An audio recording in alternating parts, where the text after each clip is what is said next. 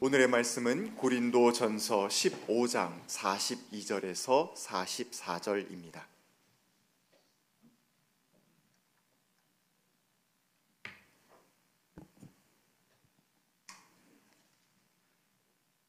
죽은 사람들의 부활도 이와 같습니다. 썩을 것으로 심는데 썩지 않을 것으로 살아납니다. 비천한 것으로 심는데 영광스러운 것으로 살아납니다. 약한 것으로 심는데 강한 것으로 살아납니다. 자연적인 몸으로 심는데 신령한 몸으로 살아납니다. 자연적인 몸이 있으면 신령한 몸도 있습니다. 이는 하나님의 말씀입니다.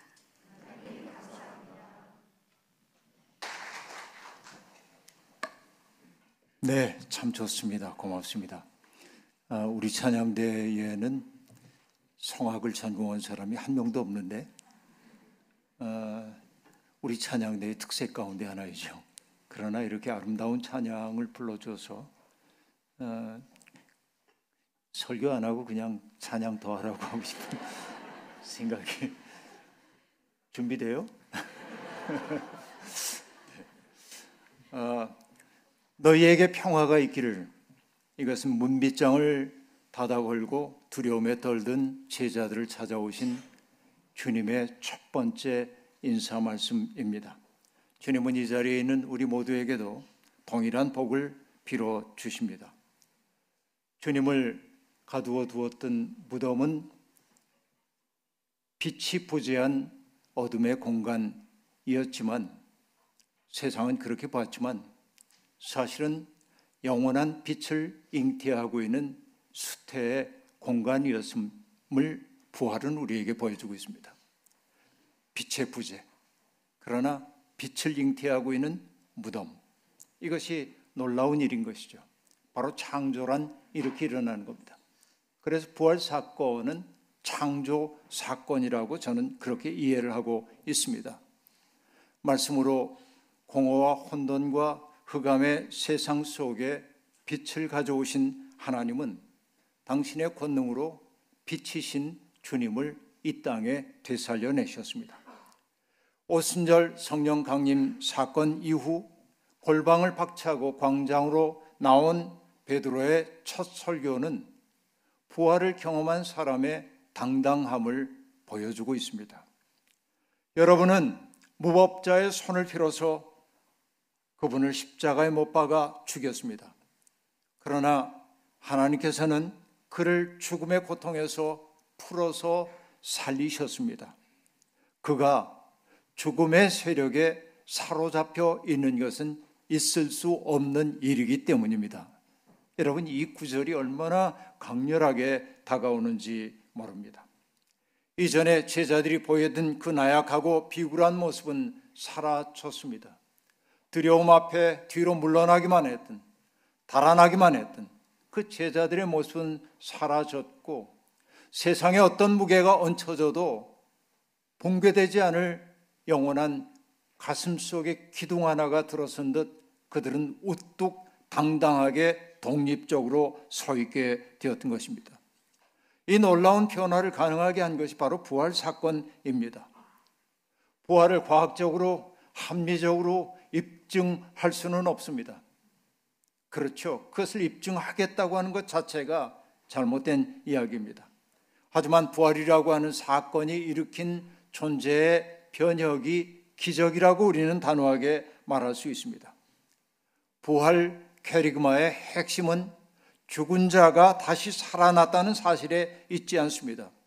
그것은 하나님은 부당하게 죽임당한 사람들을 그냥 버려두지 않으신다라는 게 부활절 캐리그마의 핵심이라고 얘기할 수 있겠습니다. 죽음과 죽임은 엄연히 구별되는 것입니다. 우리는 모두 보편적인 죽음의 현실 속에 처해 있습니다. 우리는 모두 때가 되면 돌아갈 것입니다. 평안하게 살다가 천수를 누리기를 소망하지만은 그렇게 떠나가는 사람들도 있지요. 병들어 고통당하다가 시름시름 앓다가 떠나는 분들도 계십니다. 그러나 비극은 그 다음부터죠. 먹을 것이 없어 굶주리다가 죽어가는 사람들은 또한 얼마나 많이 있습니까? 난민이 되어 세상을 떠돌다가 죽어가는 사람들, 육지에 당도하지도 못하고 그 시퍼런 바닷물 속에 잠기어 죽고 만 사람들도 우리에게는 있습니다. 그뿐만이 아니죠. 거칠고 막막한 세상살이에 지쳐 떠밀리고 떠밀리고 하다가 벼랑 끝까지 떠밀려 갑자기 자기에게 찾아온 현기증 견디지 못해 죽음의 벼랑으로 추락해버린 사람들은 또한 얼마나 많이 있습니까? 자연 재해나 각종 사건, 사고로 예기치 않은 순간에 죽음을 맞이한 분들도 있습니다. 그런가 하면 세상에 가득한 불의와 싸우다가 역사의 재단 앞에 자신의 몸을 제물로 바친 사람들 또한 있음을 우리는 알 수 있습니다. 그러니까 이 세상에 어떤 생명이든지 귀하지 않은 생명이 없어요. 존엄하지 않은 생명 아무도 없습니다. 그렇게 우리가 꿈꾸는 것은 무엇입니까? 억울함이 없는 세상, 어떤 생명도 억울하게 죽임당하지 않는 세상을 우리는 꿈꾸는 겁니다. 먹을 것 없어서 굶주리는 사람 없는 세상, 그리고 각종 사고로 말미암아 속절없이 죽임을 당하지 않는 세상, 자기의 생을 포기할 수밖에 없도록 만드는 현실이 벌어지지 않은 그런 세상을 우리는 꿈꾸는 것입니다. 부활하신 주님은 바로 우리의 그런 꿈이 허망한 것이 아님을 보여주는 첫 열매입니다. 하나님은 단호하게 생명을 살리시는 분이기 때문에 그렇습니다. 하나님은 말씀하십니다. 참 생명은 죽을 수 없다고 말입니다. 하나님에게 속해 있는 것들은 허망하게 끝나는 법이 없습니다. 우리가 하나님께 바친 시간, 물질, 땀, 열정, 희생, 그것은 헛되이 허비되는 법이 없다. 이것이 부활절이 오늘 우리에게 하는 이야기입니다. 세상의 권세를 잡은 자들이 마치 블랙홀처럼 세상의 모든 것을 빨아들이는 것처럼 보이지만 그러나 우리는 낙심하지 않습니다. 우리가 넘어진 자리에서 새로운 역사를 시작하시는 하나님을 믿기 때문에 그렇습니다. 우리가 애쓰다가 이루지 못한 일을 하나님은 기억코 이루어내심을 믿기 때문에 그렇습니다. 모든 것을 바로잡으시는 하나님의 정의가 승리하리라는 것을 분명하게 믿기 때문입니다. 그러나 주님의 부활은 대대적으로 사람들에게 알려진 사건은 아닙니다. 주님은 온 세상 앞에 장엄하게 부활하는 모습을 드러내 보여주지 않았습니다. 부활은 스펙타클한 사건이 아니라고 하는 말입니다.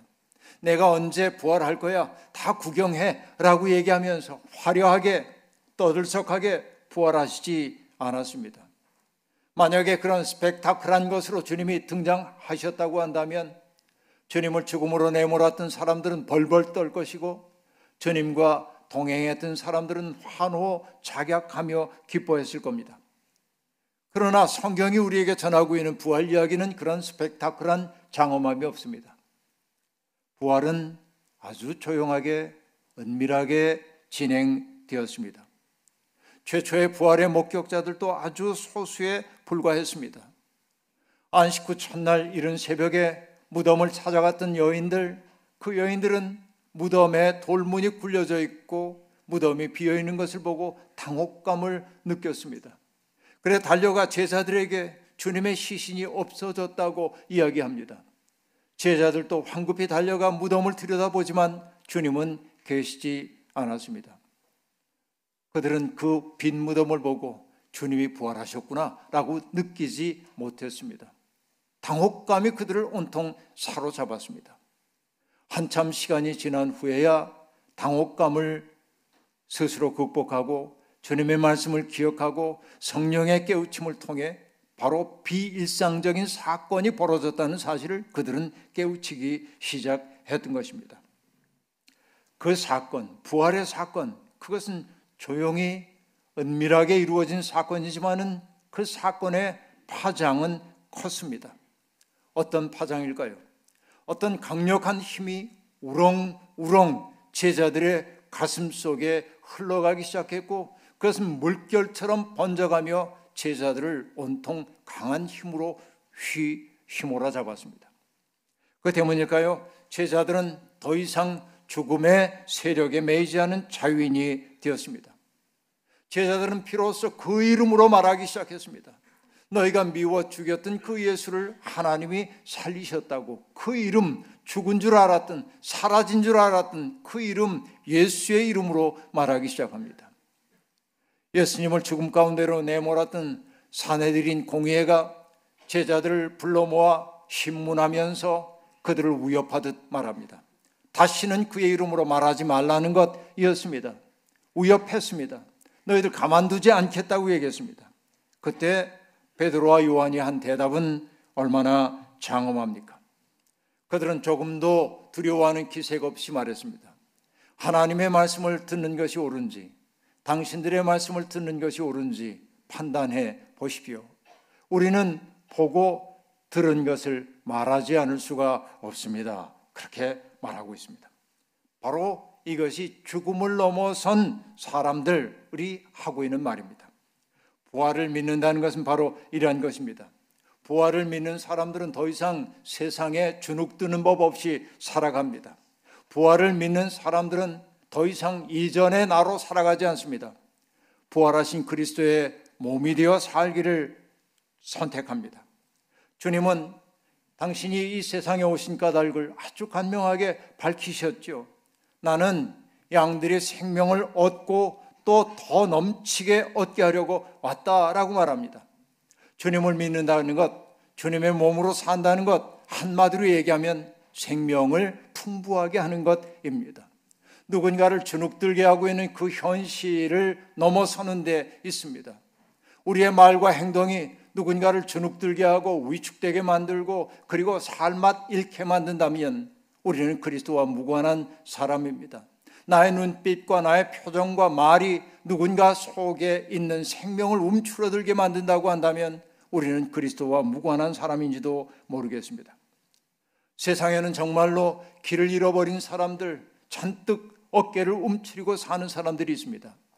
그 길 잃어버린 사람들은 길 잃어버린 게 아니라 사실은 세상의 중심이라고 생각하는 이들에게 주변부로 떠밀려간 사람들, 주변화된 사람들이라 말할 수 있겠습니다. 가난과 질병에 시달리는 사람들, 절망의 심연으로 내몰리고 있는 사람들, 세상에서 설 자리를 박탈당한 사람들, 바로 그들 곁에 다가서고 그들의 목소리가 되는 것이야말로 생명이신 주님을 전하는 사람들의 마땅한 태도입니다. 기후 재앙이 현실이 되고 있는 세상에서 기후 정의를 위해 노력하는 것 또한 우리가 소홀히 해서는 안 되는 일입니다. 부활에 대한 확고한 믿음이 우리에게 있다고 한다면 우리는 더 이상 이전과 같은 방식으로 살아갈 수 없습니다. 우리는 변화된 삶을 살아야 합니다. 오늘 본문은 그것을 얘기하고 있어요. 썩을 것으로 심으나 썩지 아니할 것으로 다시 살고 비천한 것으로 심으나 영광된 것으로 다시 살고 그리고 여기 약한 것으로 심지만 강한 것으로 다시 살고 그리고 자연적인 몸으로 심지만 신령한 몸으로 다시 산다고 말합니다. 나의 육체, 내가 가지고 있는 경험, 나의 지식, 이 모든 것들은 어찌 보면 썩을 것입니다. 그러나 하나님께 바쳐지게 될 때 썩을 것으로 심으나 썩지 아니할 것으로 다시 사는 거예요. 이게 부활의 삶이라고 얘기할 수 있겠습니다. 우리는 망가진 세상을 고치고 속된 세상을 거룩하게 바꾸려는 하나님의 변혁의 은혜 속에 초대받은 사람들입니다. 이 소명을 우리가 잃어버린다면 세상에서 우리는 가장 가련한 사람들일 겁니다. 불의한 세상은 정의를 끈질기게 요구하는 사람들을 미워합니다. 하지만 부활을 믿는 사람들은 그러한 불의와 맞서 끈질기게 싸워내야 합니다. 영국의 사제 시인인 제라드 매니 홉킨스 그는 결코 절망에 굴복하지 않겠다며 이렇게 노래합니다. 내 안에 이 마지막 인간의 끈을 비록 느슨할지라도 풀지 않겠다. 아니, 아무리 지쳤어도 더는 못한다고 울부짖지 않겠다. 난 할 수 있다. 무언가 할 수 있다. 희망하고 나지 오기를 바라고 죽음을 선택하지 않겠다. 바로 이게 부활을 믿는 사람들의 태도입니다. 이 부활절 아침 저는 멕시코 사람들이 들려주고 있는 속담 하나가 제 가슴 속에 쟁쟁하게 울려나고 있음을 느낍니다. 많은 고난을 겪었던 사람들에게 이런 속담이 있었을 겁니다. 그들은 우리를 땅에 묻으려 했다. 그러나 그들은 우리가 씨앗이라는 사실을 알지 못했다. 여러분 얼마나 놀라운 속담인지 모릅니다. 진실은 정의는 땅에 묻어 사라지지 않습니다. 생명은 땅에 묻는다고 제거되지 않습니다. 땅에 묻히지만 그것은 수천 수만의 몸으로 다시 살아납니다. 예수 그리스도의 부활이 바로 그 첫 열매입니다. 주님은 그런데 지금 우리의 몸을 빌어 이 땅에 오고 계십니다. 결국 우리가 부활의 몸이 된다고 하는 것은 무엇입니까? 이 땅에 살면서 주님이 나를 당신의 몸으로 삼아 주실 때 우리는 지금 여기에서 부활의 몸으로 사는 것이고 바로 그것이 영생의 시작임을 여러분 잊지 말기를 바랍니다. 우리의 삶은 힘겹습니다. 나날이 우리를 벼랑 끝으로 모는 것 같은 어려움이 있습니다. 그러나 여러분 지난주에도 말씀드렸던 것처럼 쉬면의 가장자리로 내몰리면서 명랑함을 잃지 않는 것이 우리의 소명이라고 얘기했습니다.